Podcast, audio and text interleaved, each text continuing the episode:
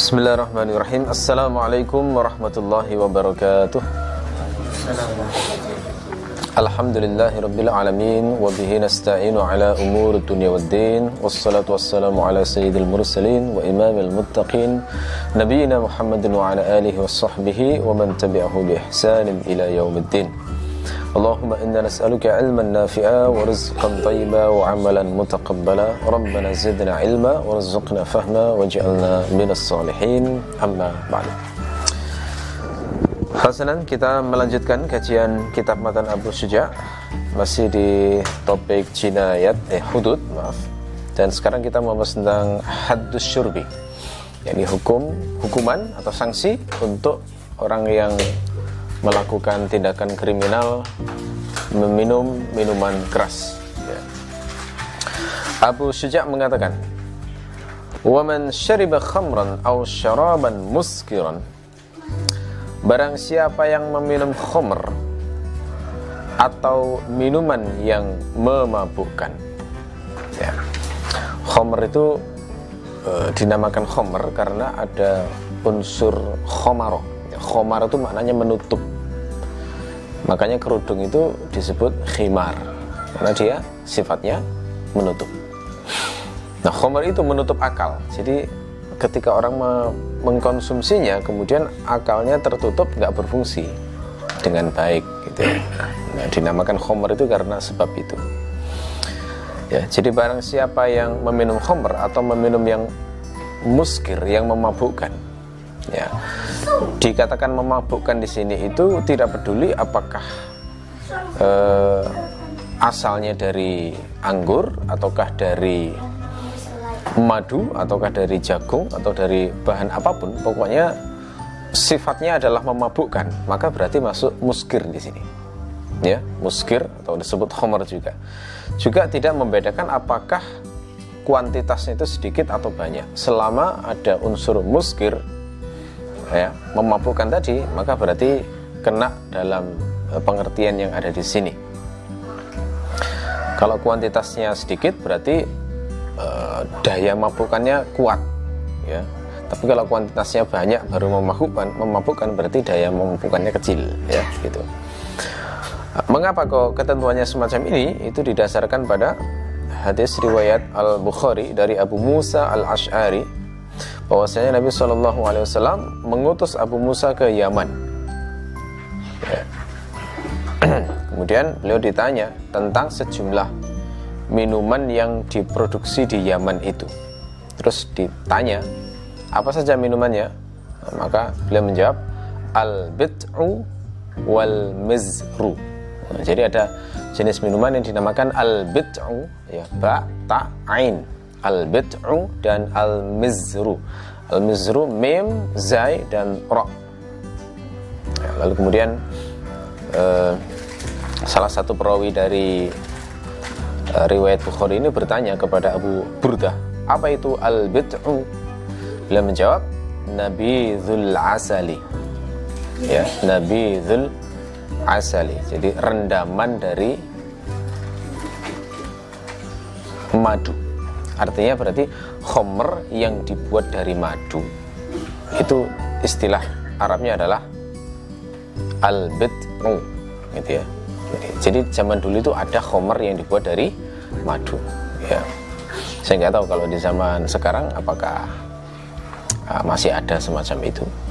Yang jelas ini menunjukkan khamr itu, kalau disebut khamr kan kadang-kadang kesannya itu hanya dari anggur saja, padahal tidak. Dari banyak banyak banyak bahan itu bisa jadi khamr. Salah satunya madu ternyata bisa. Adapun al-mizru, kata Abu Burdah, al-mizri itu nabidhus syair, rendaman dari gandum, ya, rendaman dari uh, gandum. Syair, syair itu jenis gandum yang, atau mungkin terjemahan lebih pasnya jawawud, ya. Syair itu gandum yang levelnya di bawah hintoh, ya. Kalau hintoh itu gandum kualitas tinggi untuk untuk makan manusia biasanya. Kalau syair itu bisa untuk manusia tapi juga untuk hewan, ya. Mungkin kalau perbandingannya, kalau kalau beras itu mungkin antara beras jatah dengan beras yang eh, apa beras yang super itu namanya? Iya, yang yang rasanya pulen, yang enak itu. Beras Bengawan atau apa, mungkin begitu ya. Ya, jadi itu. Bedanya antara khintoh dengan syair. Jadi ada jenis minuman yang dibuat dari rendaman syair, jenis gandum yang kualitas rendah, ya. Gitu. Itu disebut disebut Al-Mizru. Ya, dari ini kemudian disimpulkan bahwa yang dinamakan minuman muskir itu tidak dibedakan asalnya apa. Karena kalau kalau orang-orang Quraisy itu membuat khomer itu rata-rata dari anggur. Nah, ini ketika ketika Abu Musa Al-Ash'ari diutus Rasulullah ke Yaman, ternyata menemui jenis minuman yang tidak dibuat dari anggur yang sifatnya memabukkan, yang dinamakan Al-Bit'u dan Al-Mizru. Al-Bit'u itu dari uh, apa itu namanya? Madu, sementara kalau Al-Mizru dari gandum. Ya. Termasuk juga hadis riwayat Muslim dari Jabir. Beliau mengatakan anna rajulan qadima min Jaishan wa Jaishan minal Yaman. Fasa'ala Nabi sallallahu alaihi wasallam an syarabin yashrabunahu bi ardihim min adh-dhurah yuqalu lahu al-mizru.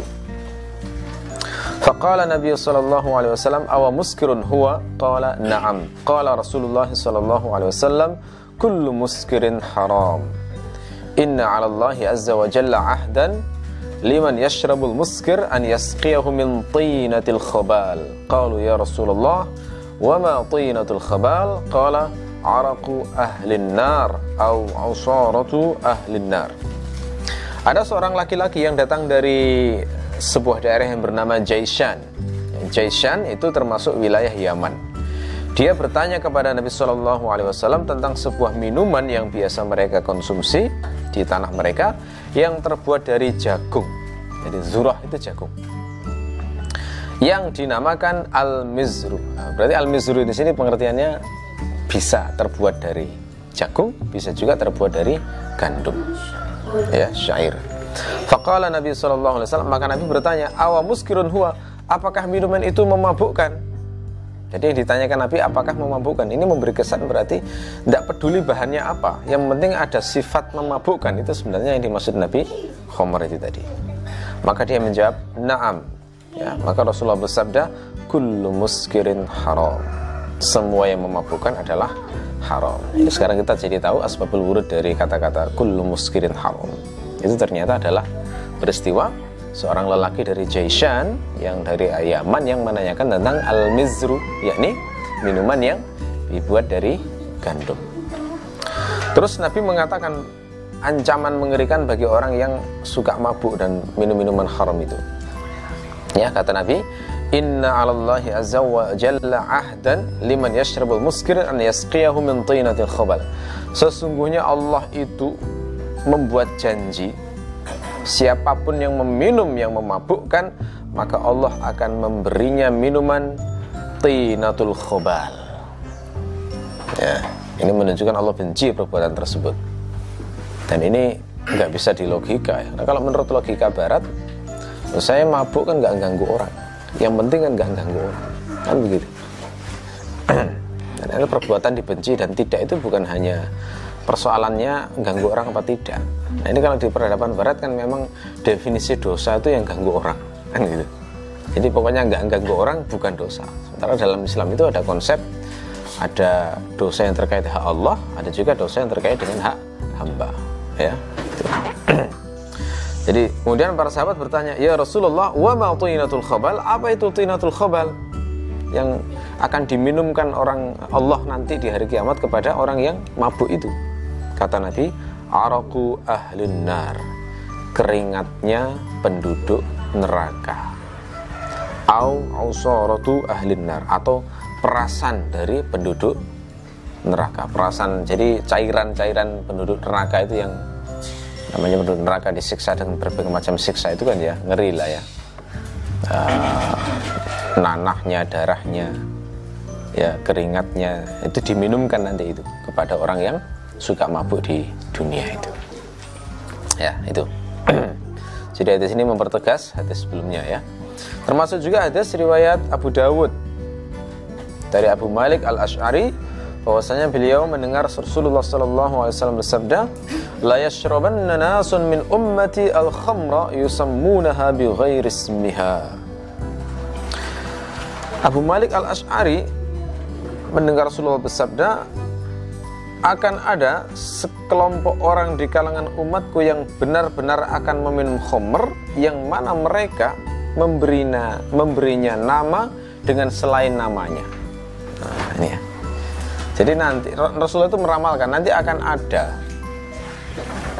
orang yang ngaku Islam, tetapi dia itu meminum khamr dan tidak dikasih nama dengan nama khamr. Artinya berarti menyamarkan dengan istilah, gitu ya. Dan makanya harus hati-hati orang Islam itu dengan dengan istilah. Harus dilihat faktanya, sesuai nggak dengan dengan e, istilah yang diciptakan tersebut. Karena pangkal penyesatan sejak zaman Nabi Adam di, ketika disesatkan iblis itu juga dari istilah. Nabi Adam itu di, disesatkan, e, ditipu untuk memakan buah larangan itu kan dengan penciptaan istilah. Jelas-jelas buah terlarang, maksudnya kan takut mendekati itu. Tapi iblis kemudian menciptakan istilah supaya kelihatan indah.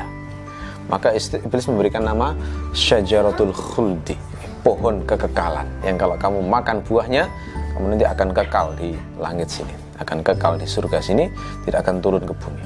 Nah, itu kan berarti menciptakan satu persepsi terhadap sesuatu yang dilarang itu, yang awalnya buruk menjadi indah. Itu sudah teknik iblis sejak lama itu ya. Ya, makanya orang Islam harus kritis terhadap istilah. Jangan karena istilah yang kelihatan indah lalu kemudian mengorbankan syariat Allah. Itu harus hati-hati betul ya.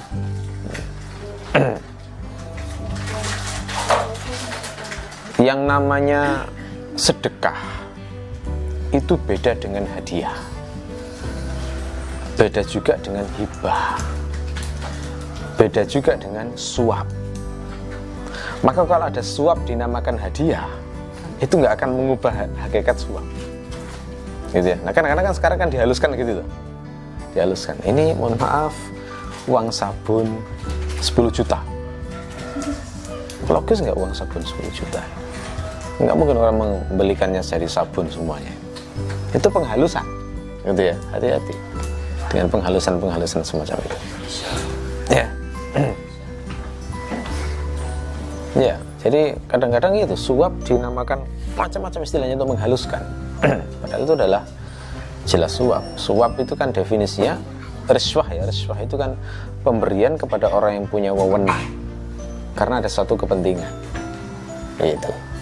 Nah, beda dengan hadiah. Kalau hadiah itu pemberian kepada orang lain ya, ya dengan maksud untuk menambah mawaddah kepada orang yang tidak butuh, dengan maksud menambah mawaddah, merekatkan hubungan cinta kasih atas dasar perintah Allah.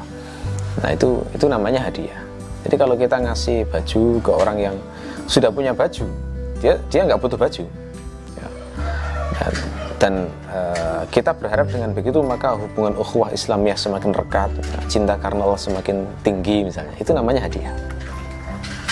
Kalau kita memberi orang yang butuh, maka nyebutnya bukan hadiah lagi, nyebutnya sedekah, gitu ya. Kita ngasih baju pada orang yang butuh baju, itu nggak disebut hadiah. Itu dalam fikih disebut sedekah. Jadi sedekah itu pembedanya adalah uh, memberikan kepada muhtaj, orang yang membutuhkan. Nah itu, itu harus benar-benar di, di apa, benar-benar diperhatikan biar sampai nggak. Biar nggak sampai keliru dalam memahami sesuatu. Pezina adalah pezina, meskipun dikasih nama lebih keren, disebut P S K misalnya, pekerja seks komersial. Nah, itu kan mengangkatnya jadi derajat pekerja. Mungkin masuk di departemen pekerjaan atau bagaimana, wallahu alam ya. Nanti kalau berubah lagi istilahnya menjadi wanita surga dunia atau apa, Allah, tetap namanya pezina, tetap pezina, nggak bisa diubah, gitu ya. Rasulullah sudah memperingatkan ini, prinsip penting ini ya. Jadi pemberian nama, yang penting itu bukan ismunnya tapi musamma istilahnya ya. Yang penting itu bukan ismunnya. Ism itu bisa diubah-ubah. Kalau musamma itu objek yang dikasih nama, itu, itu sesuai fakta apa enggak. Kalau Islam sudah punya istilah-istilah khusus. Musamma itu harus disesuaikan dengan namanya. Kalau nam, kalau objeknya adalah A, ya harus dinamakan A, B harus dinamakan B, nggak bisa diubah-ubah itu. Jadi kalau faktanya adalah memabukkan, dia khamr, maka meskipun dinamakan Coca-Cola tetap khamr. Meskipun dia namakan uh, jus surgawi misalnya, ya tetap khamr, ya khamr, tetap haram. Nah gitu, saya nggak ngerti ini ya, uh, macam-macam homer hari ini tuh saya nggak ngerti ya. Kalau ini yang yang pernah bekerja di pub itu insya Allah anu ya, apal banget itu ya kira-kira ya. Ada di masjid yang pernah kerja di pub gitu ya, jadi ngerti banget macam-macam gitu ya, macam-macam homer gitu ya, bisa diwawancarai nanti ya. Oke, termasuk juga hadis riwayat Abu Dawud. Ya, dari Jabir bin Abdullah, Rasulullah sallallahu alaihi wasallam bersabda, "Ma askara katsiruhu fa qaliluhu haram." Sesuatu yang mau mabukkan, maka sedikit atau banyak dia juga haram. Jadi kalau sudah terbukti bahwa itu khamr, maka meskipun setetes dia haram. Ya, kalau sesuatu belum terbukti khamr, maka baru enggak bisa dikatakan khamr. Ya. Saya ulang lagi, "Wa man syariba khamran aw syaraban muskiran yuhaddu arba'in." Barang siapa yang meminum khamr atau minuman yang memabukkan, maka dia dihukum cambuk sebanyak empat puluh kali.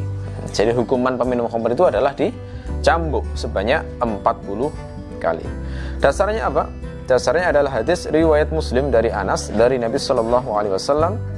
Ya, kata Anas, kana yadribu fil khamri bin ni'al wal jarid arba'in.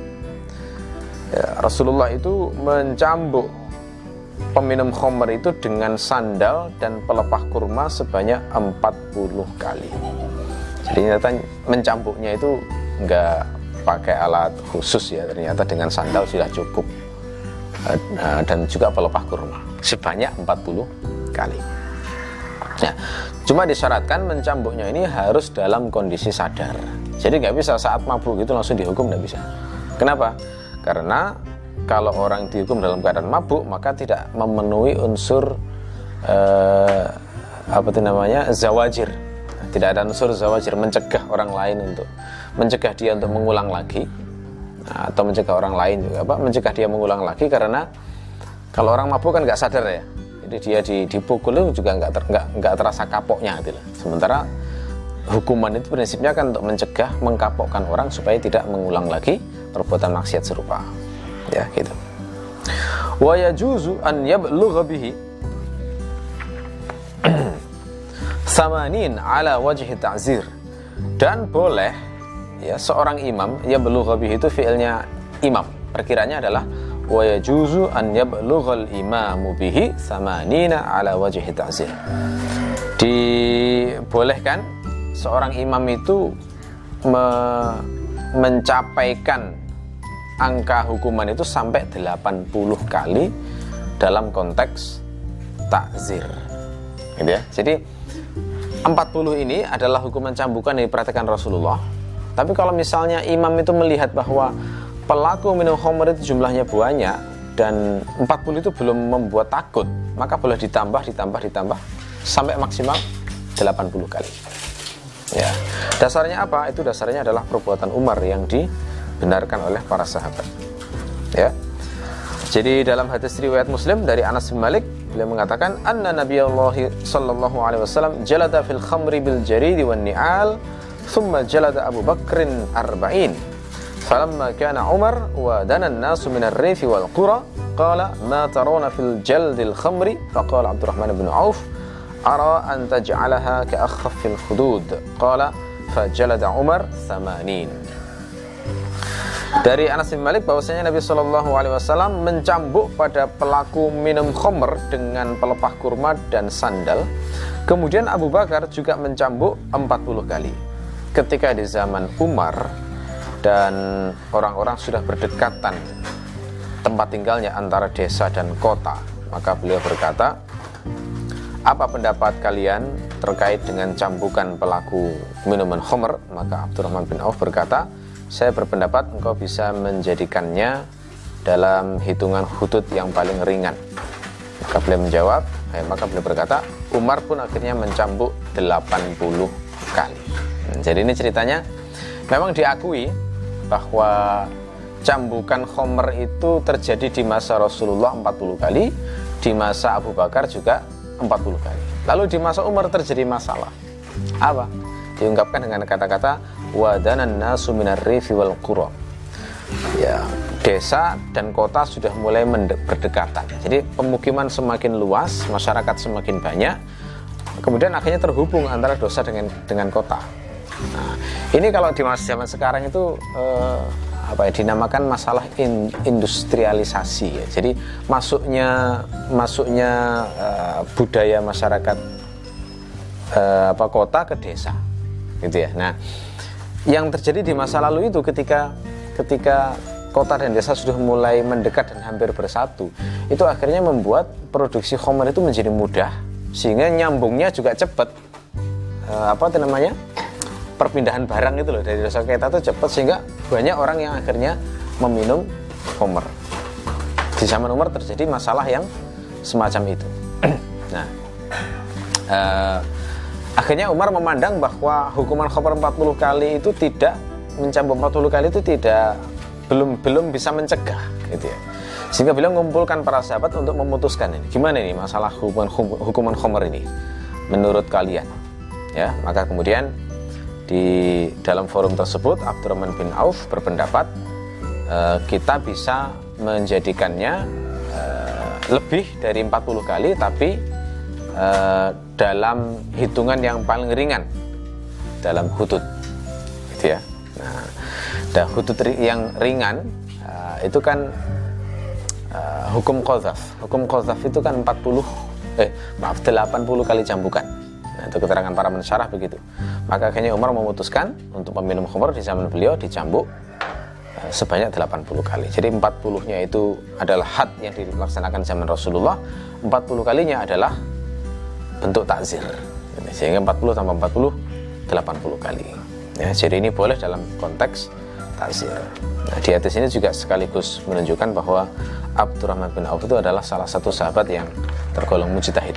Karena beliau termasuk yang diajak Umar untuk musyawarah dalam kasus-kasus uh, hukum ya. Nah, itu bersama dengan Ali, dengan Abu Musa, dengan Ibnu Mas'ud dan sebagainya. Oke, okay, jadi itu delapan puluh kali. Termasuk juga yang menjadi dasar adalah riwayat Muslim yang menceritakan mabuknya seorang laki-laki di zaman Uthman yang bernama Uqbah. Ceritanya gimana? Nah, ceritanya begini. Husain bin Al-Munzir, Abu Sasan berkata, "Syahidtu Uthman ibn Affan wa utiya bil Walid qad shalla as-subha rak'atain thumma qala azidukum fa shahida alayhi rajulani ahaduhuma Khumran annahu syariba al-khamra." Bukan bukan Uqbah ya, saya salah. Al-Walid namanya. وشهد آخر أنه رآه يتقيأ فقال عثمان إنه لم يتقيأ حتى شربها فقال يا علي قم فاجلده فقال علي قم يا حسن فاجلده فقال الحسن ولي حارها من تولى قارها فكأنه وجد عليه فقال يا عبد الله ابن جعفر قم فاجلده فجلده وعلي يعد حتى بلغ أربعين فقال أمسك ثم قال جلد النبي صلى الله عليه وسلم أربعين وجلد أبو بكر أربعين وعمر ثمانين وكل سنة وهذا أحب إلي.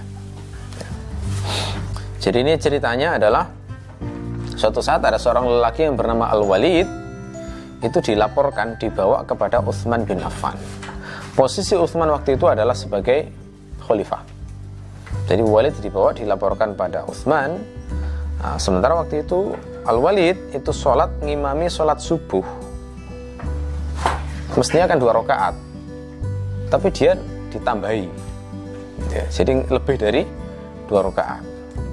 Ya, lalu kemudian ada uh, kenapa kalau ditambahi? Karena dia baru saja minum khomer, gitu, sehingga sholat dalam keadaan mabuk gitu, terjadi di masa Utsman. Gitu. Ini menunjukkan betapa manusiawinya ya. zaman sahabat jangan dibayangkan generasi kayak malaikat semuanya, ya, enggak, ada beberapa orang yang nakal tetap ada, ya. Jadi sudah tahu larangan khamr tapi dilanggar, karena memang kalau khamr di zaman Nabi itu kan apa, di kalangan orang Arab itu sangat membudaya tuh. Sangat biasa sekali gitu ya, sangat biasa sekali. Sehingga ketika sudah dilarang itu betul sebagian besar sudah berhenti, tapi ada beberapa orang yang tetap melakukannya seperti Al-Walid ini. Jadi dia sampai sholat subuh itu karena nggak sadar itu sampai lebih dari dua rakaat. Lalu kemudian eh,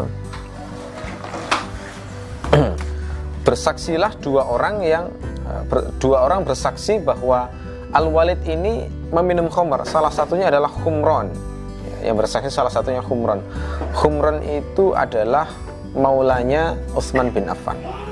Ya, jadi dikatakan di sini bahwasanya Al-Walid itu dikatakan telah meminum khamr. Nah, sementara yang satunya tidak bersaksi melihat Al-Walid minum khamr, tapi bersaksi bahwa Al-Walid ini memuntah, eh, muntah orangnya. Nah, lalu Umar kemudian menyimpulkan innahu lam yataqayya hatta syaribaha.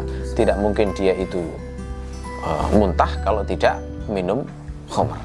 Nah, akhirnya dua saksi ini sudah dianggap cukup untuk membuktikan bahwa Al-Walid ini memang minum khamr. Maka kemudian beliau ber- memerintahkan, "Hai hey Ali, berdirilah, kemudian cambuklah dia." Tapi Ali mengatakan, "Hai hey Hasan, berdirilah, cambuklah dia." Jadi Ali mewakilkan kepada putranya yang bernama Hasan. Lalu Hasan minta supaya uh, apa yang melaksanakan adalah Abdullah bin Ja'far. Nah, jadi eh, Abdullah bin Ja'far akhirnya dialah yang mengeksekusi, kemudian dicambuklah dan Ali menghitung sampai ketika sudah empat puluh kali, kemudian Ali mengatakan tahan atau stop empat puluh kali. Kemudian beliau mengatakan Nabi mencambuk empat puluh kali, Abu Bakar mencambuk empat puluh kali, dan Umar mencambuk delapan puluh kali. Semuanya adalah sunnah, nah, gitu ya. Tapi yang ini lebih aku sukai, maksudnya empat puluh kali. Nah, ini menegaskan bahwa cambukan delapan puluh kali itu tidak menyalahi dalil. Kan dikatakan sunnah, dan Nabi kan juga mengatakan peganglah sunnahku dan sunnah khulafaur rasyid. Artinya ijtihad khulafaur rasyidin itu sesuai dengan petunjuk Allah. Semua ijtihad khulafaur rasyidin itu bisa dipegang, bagian dari uh, dalil yang bisa di, uh, menjadi jaminan keselamatan. Makanya beberapa riwayat tentang ijtihad di masa khulafaur rasyidin tetap dipakai dalam fikih-fikih Islam, meskipun nggak pernah terjadi di masa Rasulullah. Padahal kalau pakai ukuran biasa, anda kan bukan ijtihad mereka itu kan dianggap seperti hal baru begitu ya. Seperti misalnya Utsman itu memerintahkan supaya azan Jumat dua kali. Itu nggak ada di zaman Nabi. Nabi nggak pernah melakukan, Abu Bakar nggak pernah melakukan, Utsman baru melakukan. Kenapa kok azan dua kali? Karena waktu itu orang sudah semakin banyak, masjid semakin luas.